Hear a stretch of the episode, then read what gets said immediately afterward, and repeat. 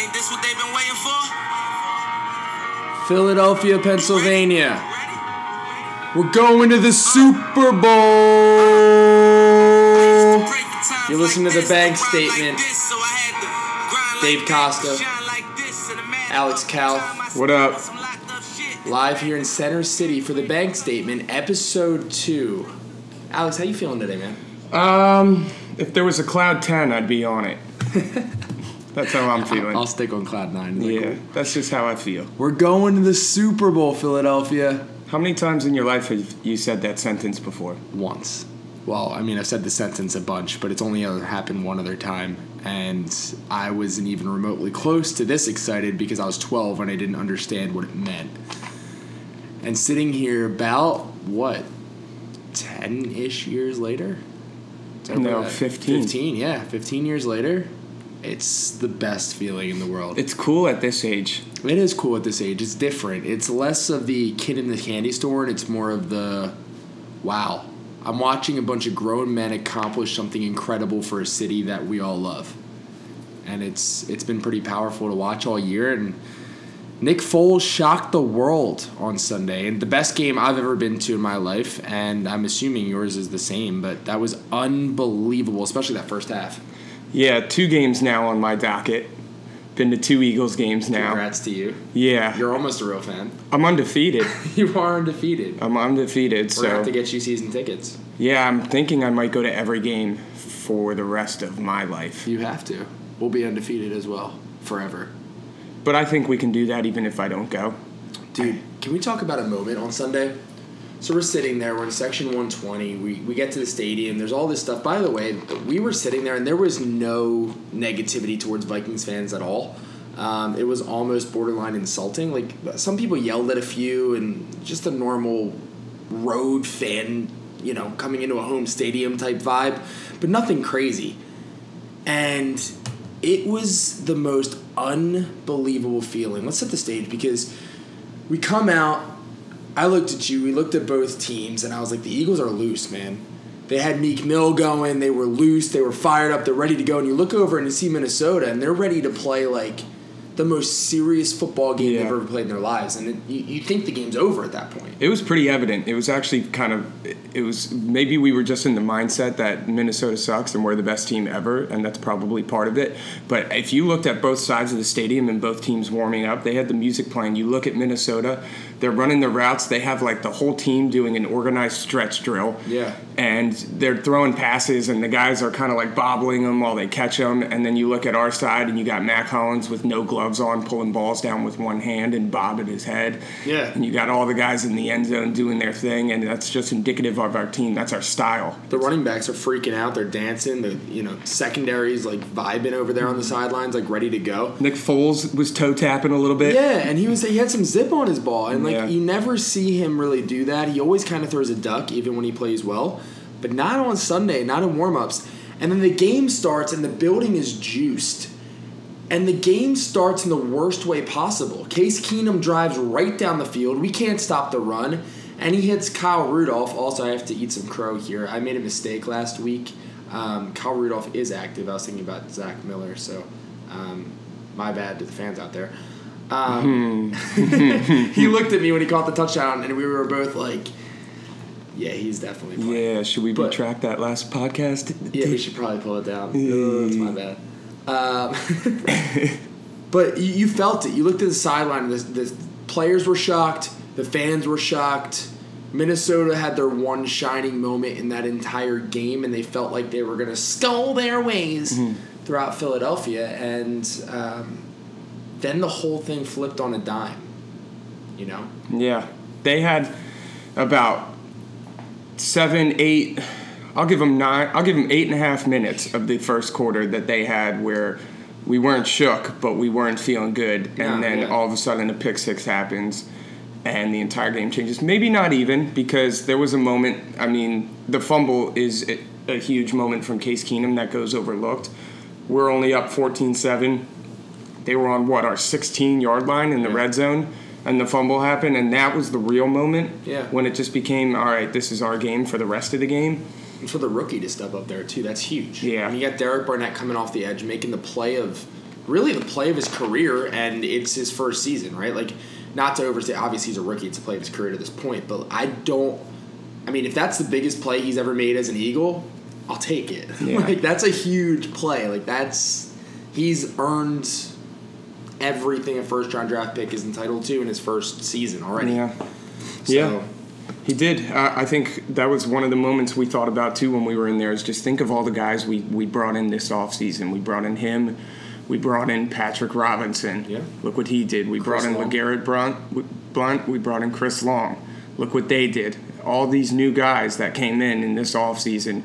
Darby, who didn't get credit for that pick, but basically picked that one ball. Yeah, at the end of the game. Yeah. Well, third quarter. I think it was end of the third quarter, wasn't it? Um, but yeah, I mean, you're absolutely right. And Patrick Robinson, that guy has silently gone about his business all season long, and that interception is probably going to go down It's one of the most iconic moments um, in Philadelphia sports history because that building was shaking. There's a video out there. People in Deptford, New Jersey, could hear us singing "Fly Eagles Fly" like three miles away. Do you see that? You I can hear you can hear it loud and clear in the video. The stadium just shaking, man, and it was it was one of the coolest things to be a part of, and I'm just glad we got to be there. And I couldn't be more excited about us going to the Super Bowl. And it's kind of a shame in some ways that we only have one more game with this team, um, but they've they've given us a special ride all year, and I'm excited to to see what they have to come. Um, today we're gonna do a couple things. So we're gonna mix up the format a little bit. Uh, we're gonna go through a couple key questions throughout the show. Obviously, we're gonna throw a little Freddie's belt in there. Um, I called bank. We think was a very big success from last week. If we're gonna give ourselves a little pat on the back there, um, we got to spotlight another Philadelphia sports team. Um, give you a little hint. It was Australian night last year for one of the teams in the city. Um, and then we got to be a little bit critical and go through some of our concerns as Philadelphia sports fans um, in general, and as well for the Eagles here in the next couple weeks. So I want to kick it off to you, Alex. Um, obviously, going to the game on Sunday was incredible for both of us. One of the best experiences I think we've ever had. Um, what are the top three sporting events you've ever been a part of in your life, or have you ever been to? I think that's definitely an appropriate question, given the circumstance. I mean, just being in there and just looking around. I mean, I thought I felt it during the Falcons game, and I definitely did. So if we're, it's kind of crazy, man. I didn't think anything would top that Falcons game and just the emotions. How it's crazy to think of how different the Falcons game and the Vikings were. I mean, two incredible experiences, but for so many different reasons. So we're at the Falcons game and we're on pins and needles the entire time. There's that sense of worry in the back of your head. Worry might not be the word, but there's no comfort throughout it. No, and the entire you could it was palpable throughout the stadium that there was a sense of angst just throughout. Like, when is the other shoe gonna drop? We're dealing with Nick Foles. Is Nick Foles gonna like ruin this game for us? Is the defense really gonna step up? Is Julio Jones just gonna kill us all day long and just you know, score that touchdown at the end. Take three shots of Julio Jones inside the ten yard line, you're gonna score, Yeah. right? Like you think that's gonna happen. And the other shoe just didn't drop. Yeah. The team stepped up. And- and you- to your point, it's completely different on Sunday. Completely Yeah, different. fast forward a week and it's it's it's a party in that stadium. It was an absolute party. I mean, I was telling some people when that pick six happened, I we were in our, a section. I mean, the, the whole stadium erupted. I just looked around at our section. There was beers flying in the air. It was a complete riot. I mean, we started jumping around. I lost my mind. Next thing you know, I ended up like six rows in front of us. Yeah. I look back. You're like two sections over to the left. Our buddy Steve, who we were with, had like a broken ankle. Like we didn't know what happened No. when that pick six happened. It was a straight party in there. So two completely different games, crazy in their own right. But I got to put that in it. So if we're talking top three, I'm not going to say, well, that's maybe number four or five. No, that's that's in the top. the three. Falcons was? Uh, the Vikings was. The Vikings was, okay. The Where, Vikings where's the was. Hmm. Vikings rank in your top three? You got to give us an order. You can't just go top three straight. You know what I mean? Um, can I put it? Can I have a number three and then a one A and a one B? Sure. Because that's going to be. I think it's a little cheap. I think you, I, actually, you know what? No, you got to go. You got to go one, two, three. oh man, I can't decide. That's They can either. be close, but you got to go one, two, three. um, I'm to give it. I'm to give it number one. Okay. I'm going to give it number one, given the implications, given the fact that Nick Foles uh, looked like Tom Brady out there. I, I I mean that game was nuts, start to finish. It was one of those where you would think towards the end with a blowout like that it gets boring, but now when when the trophy ceremony happened, even after we were glued to our seats, we didn't want to leave that building. No. I was mad that we did leave as early as we did, but it's cool. I'm not gonna be upset. Well, so I, the number one sporting event of my life happened last week. That's That was number one. it's a big that's a big thing to, to admit. Not you. That's pretty awesome. Not number one for you. I'm not giving mine yet. I'm next. Okay. All That's right. number two. Num- I'll give number three We can't, we can't confuse the people, man. I'll give number three because it's a little offbeat of the podcast, so I'll go through it quick. But um, as you guys may remember from last week, I'm an alumni of South Carolina. Uh, we had some really good football years while I was there. I was uh, in the same class as Jadeveon Clowney, so I came in with him. I didn't go out with him; he got to leave a little earlier than I did. But um, we had a game uh, where we came in ranked number five. We played number three Georgia with College Game Day. What a huge day on campus and everything. Can and make a sign?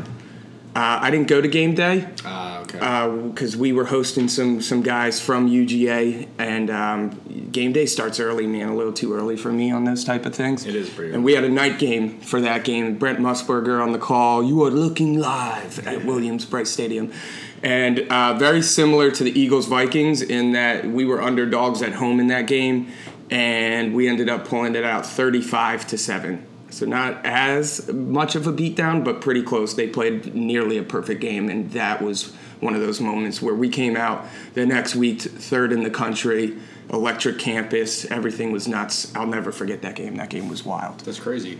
So that would be number three. Number two, though, I got to kick it back to 2008, a moment I'll never forget in the playoff run for the Phillies. I didn't get to go to any of the World Series games, but I went to one NLCS game and one NLDS game, and the NLDS game stands out. You go to the Shane Victorino? Mm-hmm. yeah. I'll never forget.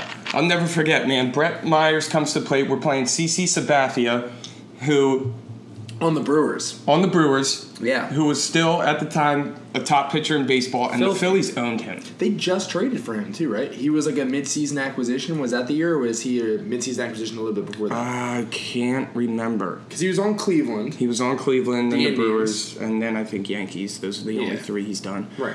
But we own him every time. We do, He yeah. can't. He can't. The Phillies are CC Sabathia's kryptonite. But that game, Brett Myers steps to the plate with two runners on, and he had about a 16 pitch at bat.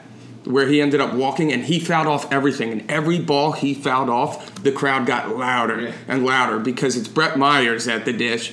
And all we're looking to do, I think it was the first inning or the second inning, and he's just getting the pitch count up. So that's all we're thinking of. And then he drew the walk, and the place goes nuts. And then Victorino Steps up and just steps cranks up, one. cranks one, right arm in the air as he rounds first base. That was my background on my computer for years.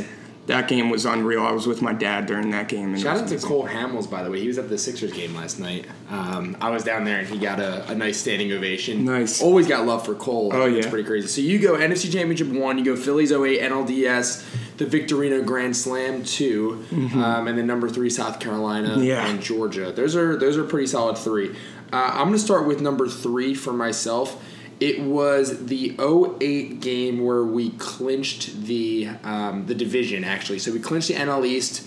Um, obviously, it was the year after 07, right? The first time we make the playoffs, and there was just a sense that we were going to do something special that year, and that was kind of the start of it. So that was a, a great moment to be a part of. I'll never forget that. Um, the vibe in those stadiums for those years were crazy, man. That was a place to be. You had those towels going, and no other Philly sports team fan base really embrace the towels the way the Phillies do. But there's nothing Those like it. aerial shots of the whole arena, and Yeah. all you see is the white flurries. There's nothing like it. It's it's one of the coolest things I've ever I've ever been a part of. Um, Those number- days are they're they're coming back. Phillies are on the right path. um, yeah, they are on the right path. I mean, eh, we'll see. We'll see. Mike Trout Mike Trout, coming to you live, we- 2020. We know you're listening. Mike Trout. Um, he picked the Eagles. Um, so that was number three. Number two for me was easily Game Six of the Flyers Stanley Cup run back in 2010. is that the Uh, Bruins? Yeah, the Bruins. You were there? I was there. So they're down 3-0 um, in the series, and you know they win that one game. Then they win game two, and all of a sudden the city kind of gets this swagger back about. it. It's like we're gonna do this. Um, my dad comes home one day and he's like, "Hey, I got us tickets," and I was like, "No way!" I was stoked, and I've never, as loud as Sunday was, and you know how loud Sunday was. I've never heard a building louder than that. I mean, obviously it's you know it's There's got a roof. on it, and it's it's crazy loud in there when people get juiced.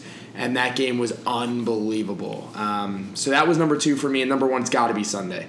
Um, Patrick Robinson's interception was the number one moment of my life, and I think I told you from a sports perspective, and I think I told you too. I've had some bad moments, um, but not many though.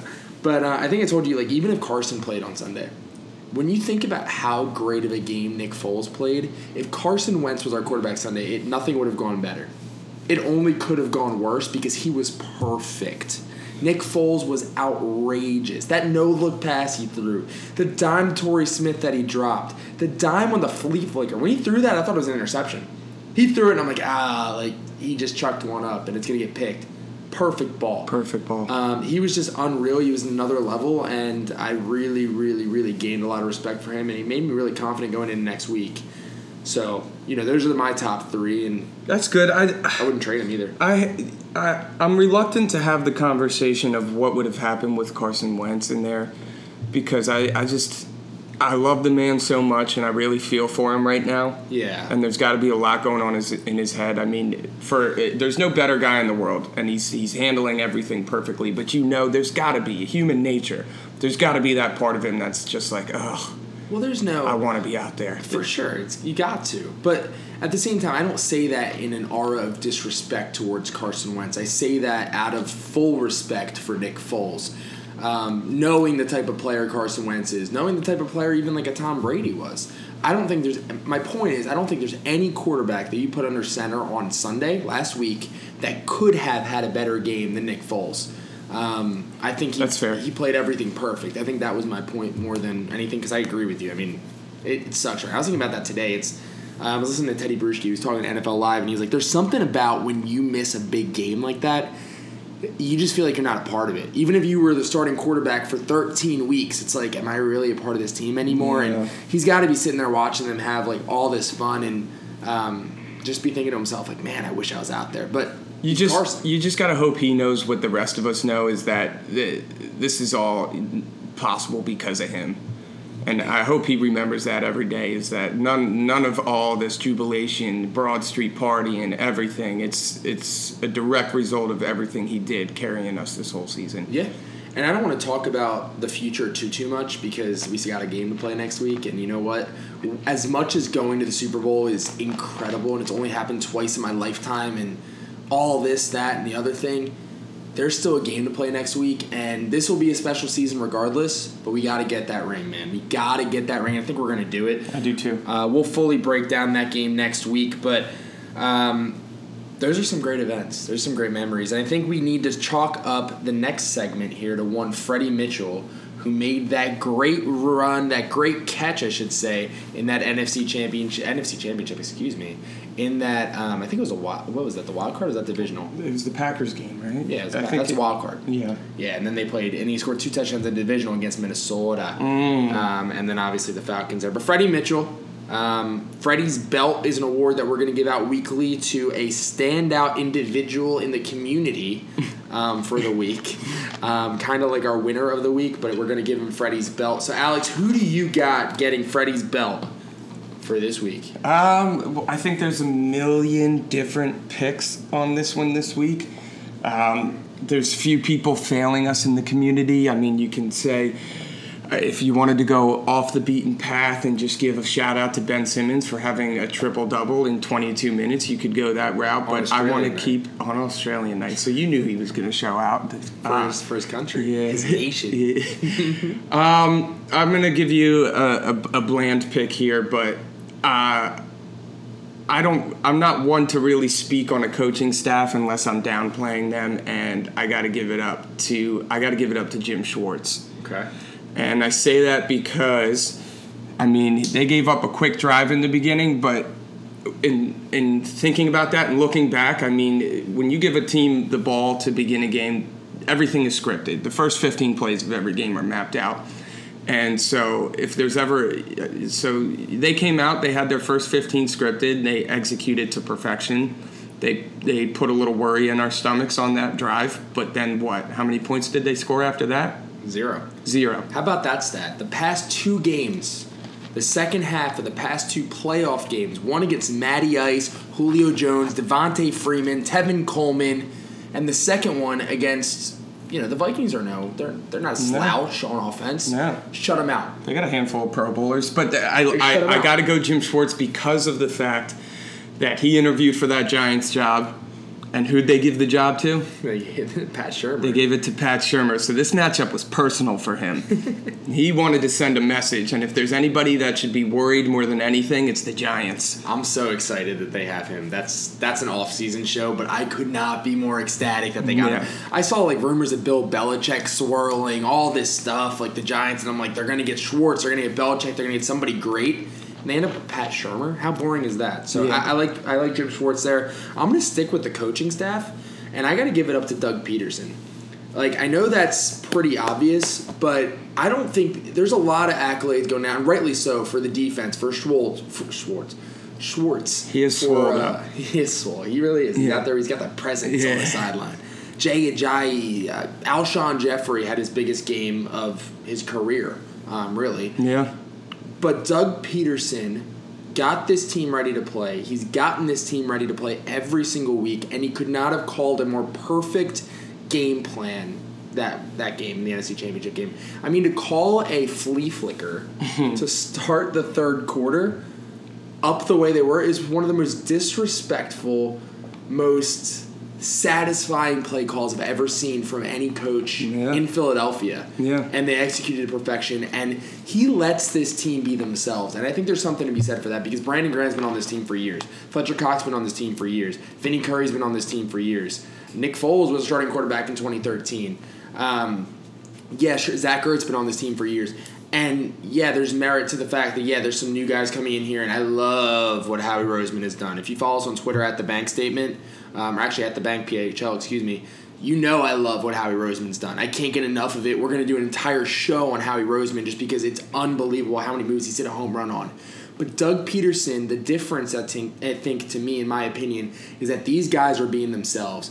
They're okay to quote Brian Dawkins, go out there and act a fool before the game. They're not just stretching; they're jamming out and they're stretching. Yeah. And that's Doug Pederson, man. He's letting that happen and he's scripting perfect game plans to overcome Sproles, Peters, Wentz.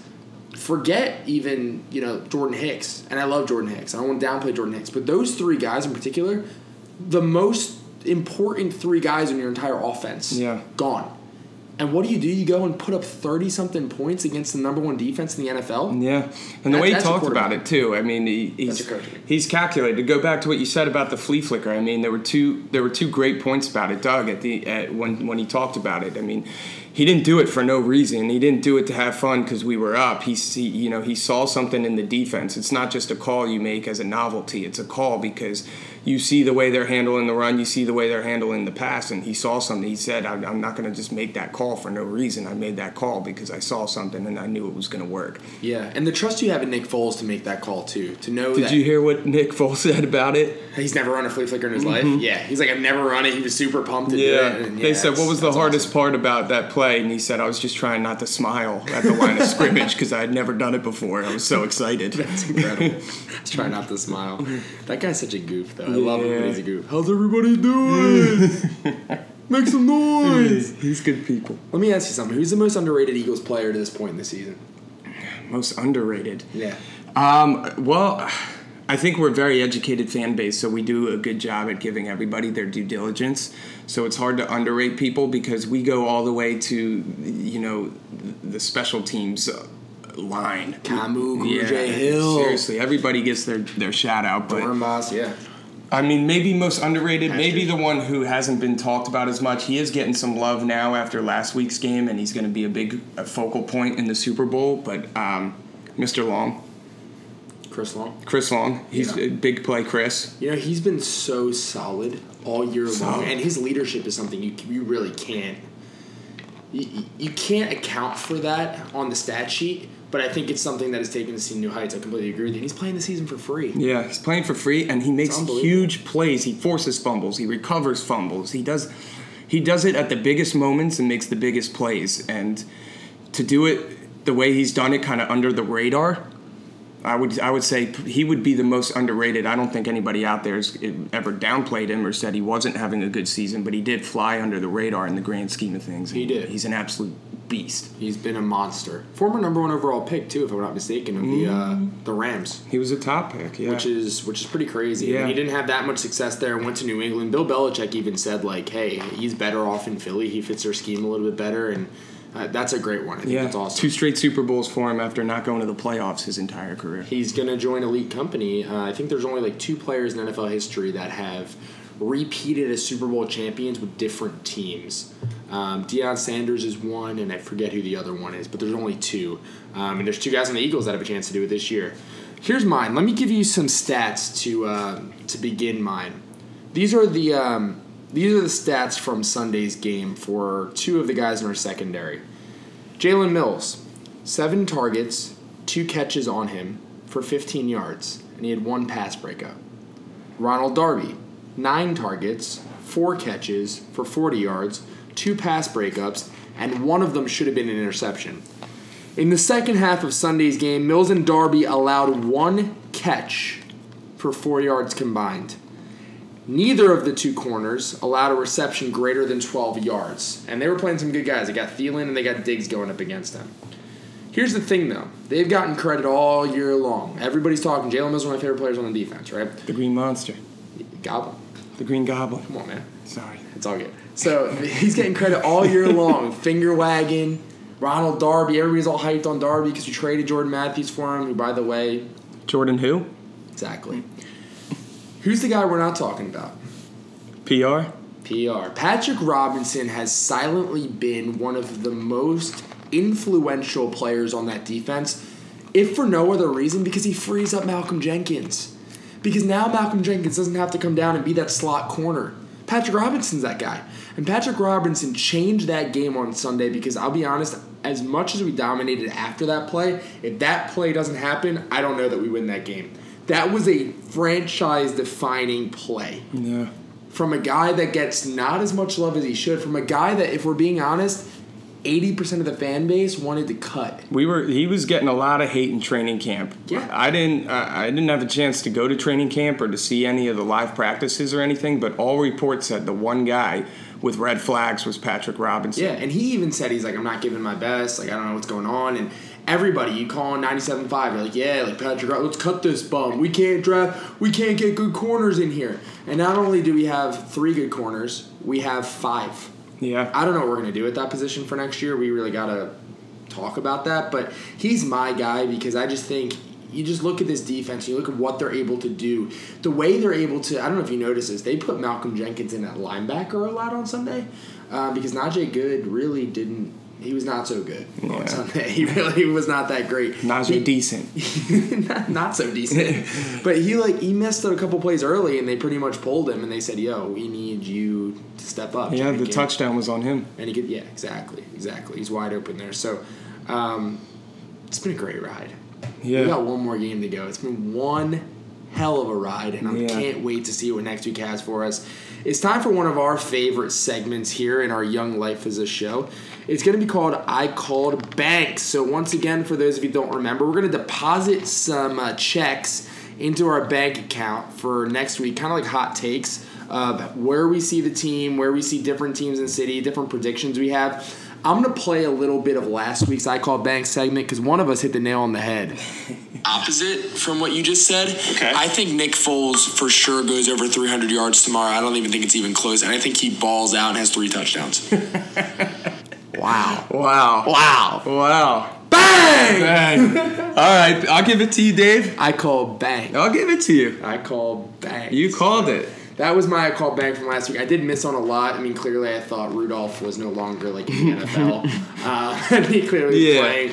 I pretty much said Alshon Jeffery's not a number one wide receiver, and he, all he did on Sunday was go out there and pretty much say "F you, Dave. I am a number one wide receiver." Yeah, you made it personal. I did, and I'm really glad I did. However, I retract everything. What he did Sunday is 100% what a number one wide receiver does, but I nailed that I call back. You did. Foles.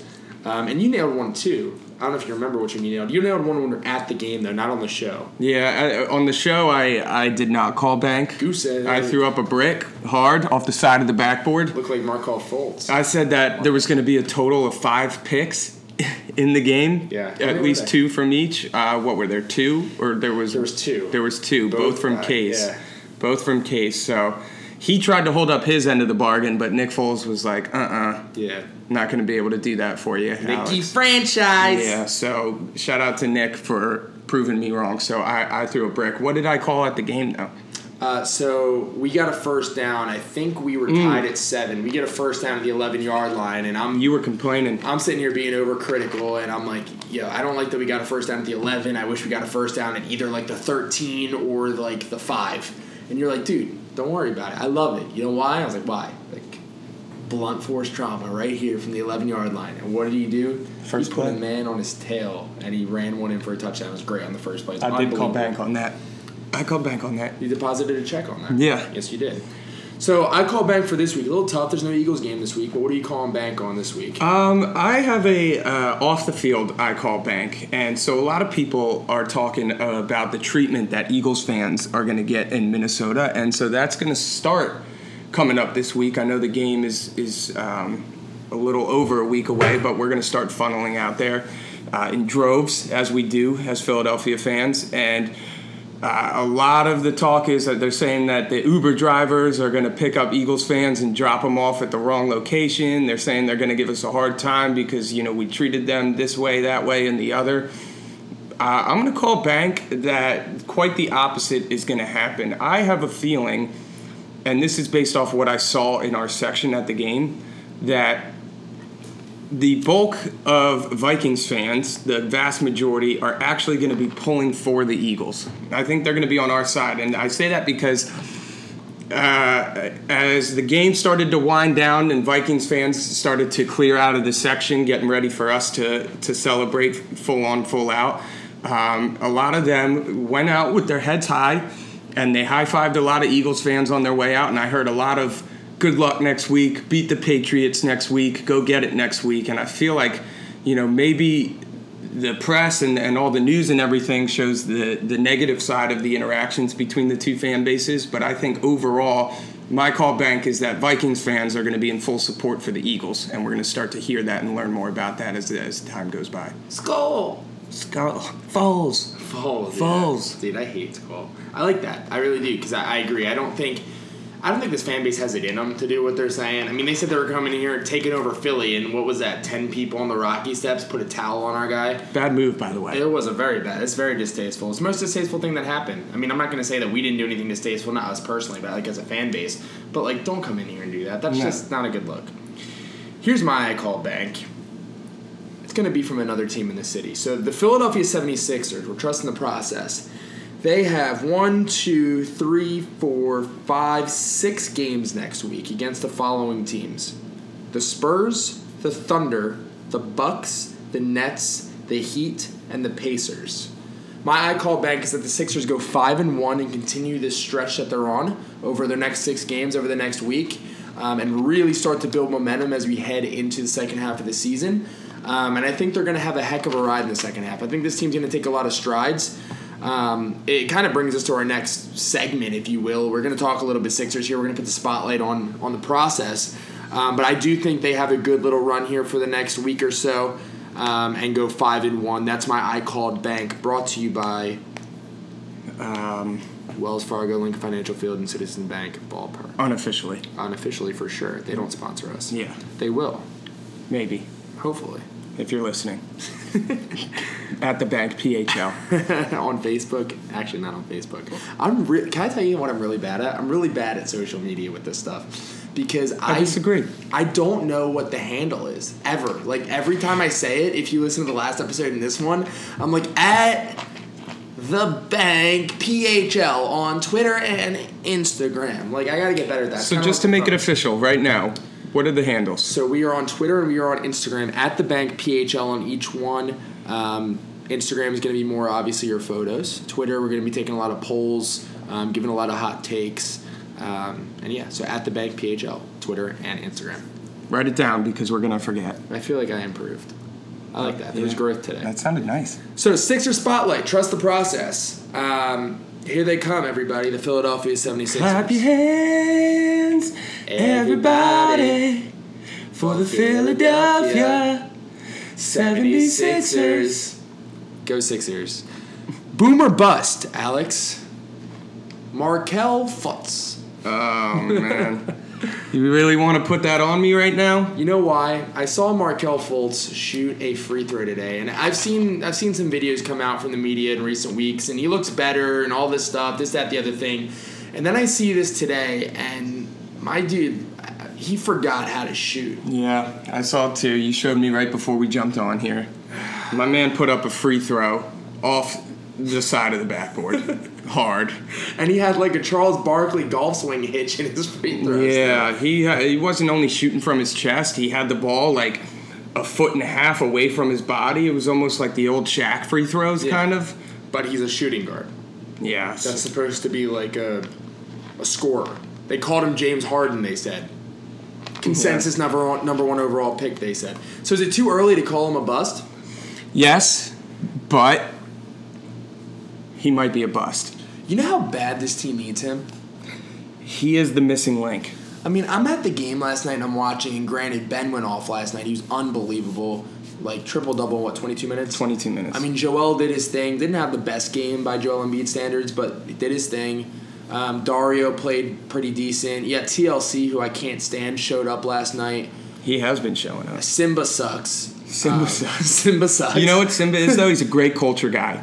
Yeah. Team loves him. He gets I- along with everybody on the team. I couldn't be more anti a guy that has a nickname that sucks. Like I hate that. Like you're not Simba. Like who are you? You're not the next prince. If anybody's Simba, it's Ben Simmons, and that doesn't even make sense because Simba's from Africa. He's not from Australia, and he's a lion, and he's incredible, and I don't know. He can shoot for sure. Uh, you hate Simba. I love Simba. Simba's the man. Would you rather have Simba or Nerlens Noel? Because we haven't heard anything from him, and that was the trade. You know, it's a great question. Um, that's a really good question, and the reason why it's a good question is because Richaun Holmes is on the team, and that makes Nerlens Noel pretty much irrelevant. We don't need a defensive center backing us up, um, And he's not showing up either. but we don't really need Simba. So No, it was kind of just a wash. I'm gonna call like Very similar to the. give me a second round pick, Yeah. Ricky We, Sanchez. we could use another washing machine if if we can go back and do that again and just trade Nerlens for a washing machine. Yeah, that's some value. It's very similar to the Jahlil trade. It was like, you know, we gave up Jahlil and Stauskas and we get nothing in return and everybody's like, why did we do that? It's it's a wash. It's, you know, it's we're, it doesn't really make a difference one way or the other. Free job. Free job. So, if you had to project Markelle Fultz for the rest of the season, where do you see him? And take it one step further. Take him into next season too. I think, as far as this season goes, I mean, the fact of the matter is he's not injured. He's not injured right now. The guy has the yips. They will not put him on the court because he has the yips. You ever see those catchers in baseball that forget to throw the ball back to how to, they forget how to throw the ball to the pitcher? Yeah. It's like they can hit, they can do everything, but you can't put them in the game because Yeah. they just forget how to throw the ball to the pitcher, and that's, That's kind of an important part. That's what he has right now, and they're just they won't throw him in because he, like you said, he forgot how to shoot at probably the worst possible time in in, in a basketball player's life, where you could forget how to shoot when you're going into the league. So the whole thought is, all right, he's healthy. If we dress him and put him out there, are we going to have him try and learn how to shoot in front of an arena of 25,000 people and then X amount of people watching on TV, it's only going to mess with his head even further. Mm-hmm. So if he plays this year, I think it's going to be one of those they they they activate him right before the playoffs. They give him some time at the end of the season, but they barely they barely let him play just to get him some in-game experience. But I see him making no impact this season. It's way too early to call him a bust. However, it's not too early to project him to be a bust. I would be shocked if Markelle Fultz figured it out. I'm not going to say he's a bust right now because, dude, he's number one overall pick and we're halfway through his rookie season. So for me to say that would be incredibly immature, but he reminds me a lot of Evan Turner right now. Um, it just has that feel. Like this guy just. And I would disagree with. I don't know if it's your opinion or if you're just saying what the team's going to do, but I think they need to play him. I think the only way this guy who's got a lot of pride, who keeps saying, Got something coming for you, big surprise ahead, Mm-hmm. and doesn't give us anything but a new Instagram post letting us know what cities he's in. Yeah. Um, I think like that kid needs to be humbled, and the only way to humble him is to almost like let him play. I think the fear is do you lose him if you if you go out there and you try to humble him? He's clearly mentally weak right now. Well, what are you losing? Is he going to gain strength sitting at the foul line with nobody in the arena? it's a it's a psychological thing, man. He's I mean, it, at the end of the day, do you lose him because if you put him in, are you going to completely mess with his head? It- maybe he's saying to them outwardly, "I I'm not ready to do this yet." Yeah, but I mean, I think like at the end of the day, it goes back to the question I just asked though. Like, what are you actually losing? Like, what are you actually losing? The guy right now can't play the game of basketball. He can't shoot a basketball. He can't pick up a basketball. And like, what are you? What are you actually? we have some technical difficulties going on in the background right here. Shout out Megan. Shout out Megan. Um, but basically, what are you losing? Like the guy can't shoot. He's not going to remember how to shoot out of nowhere. He's just not. And to me, even if he figures it out on a practice gym, what happens when you throw him in front of thirty thousand people? What's he gonna do? He's not gonna just all of a sudden be cured. I think the only way is he needs to go out there, be embarrassed a little bit, and figure out how to shoot a basketball. Remember how to do it on an actual floor in front of actual fans, and be like, dude, you're not just gonna be good because you were the number one pick. I don't know, You gotta man. give him tough love. I don't know, man. I mean, for a number one pick, you would expect a guy to be hungry and, and want and willing and wanting to do something like that. But I feel like if he went to the coaching staff and the front office right now and said, "I don't care, put me in this lineup, let me do my thing," I think they'd give him a chance. But I, I think part of it is he is personally scared. Yeah, but you hear even Brett Brown say, "We need Mark Markelle." They're like, "What do you expect out of Markelle?" He's like, "I need him to shoot a basketball. I need him to know how to shoot a basketball." And your coach is coming out and saying that in public. I think it speaks to the lack of focus. If you follow him on Instagram, you follow him on Snapchat, you kind of see it. He's more interested in having a good time, and like when you're doing well and you're Joel Embiid, you can do that. You can have a good time. Nobody's saying don't live your life, bro. But like, I think tough luck. I just that's my thing with him. If he's gonna be a bust, I'd rather know now than wait two years. I, I don't know. I mean, I think the thing that just makes it so much harder to even take in is just looking at the rest of this rookie class and how good some of these guys are playing. I mean, Jayson Tatum is a monster. Lauri Markkanen even is dropping 15 a game. He's a. He's a stud. I mean, there's so many guys in this rookie class that are playing great, and we traded up, to get this guy. And he's the one guy out there not doing anything. I even love De'Aaron Fox. yeah. I'm a big De'Aaron Fox guy. I was at the draft. But let's get it back to the Eagles. Mm-hmm. The final question of the day as we kind of wrap up our week of practice, where you listen to guys that have been there before in the Super Bowl. They say you get like 90% of the work done this week. This is the week where they're preparing. You hear Doug say, We got 85% of the game plan done. We're going to fine tune some things next week. What's our air, what's our biggest area of concern? You look at the Patriots, you look at this matchup, you look at the aura and the stigma that is New England, the bravado that they walk into the stadium with, and everything that that represents. Nick Foles on our side, the vaunted Eagles defense. What are we worried about for next week as we lead up to the Super Bowl as well as the game? I'm worried about our linebackers. And I watch these games, and you see, I get I get very frustrated during the games, and it's because Jim Schwartz knows a lot more about how to play defense in the NFL than I do. But the way that we play defense is when the other team snaps the ball, we don't bump and run. We don't we don't push guys off the line on the outside. We let the receivers take what they can get inside 10 yards and, and get it. We don't give up the big play and we prevent the big play. And I think that's something the Giants recognized on us earlier. They didn't beat us, but they, they kind of, you know, they went up and down the field on us because they did those short passes and those short things. And when you let Tom Brady get rid of the ball quickly, especially in the middle of the field, they can move the ball pretty quickly on us. So I think the receivers are going to continue to play that prevent style. Not necessarily. I mean, they're not going to be like, hey, you know, we'll, get, we'll give you 10 yards every play.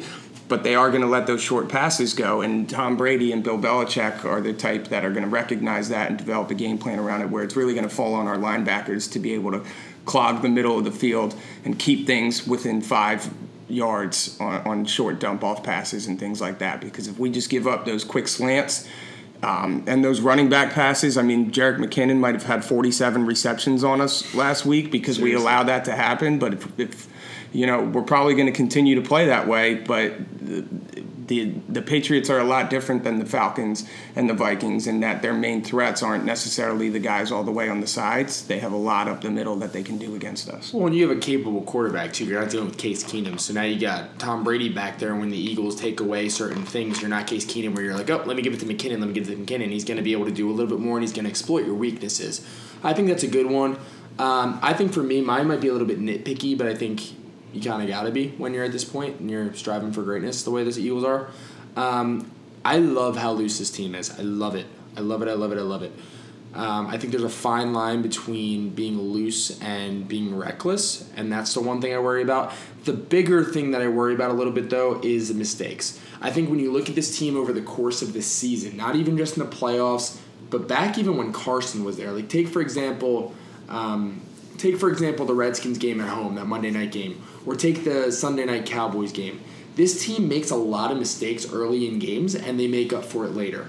Um, they did it against Atlanta. We had the fumble. We had the other fumble. We had you know just miscues all over the field, and we overcome it at the end, and they're triumphant. And they're great. Even look at uh, Minnesota.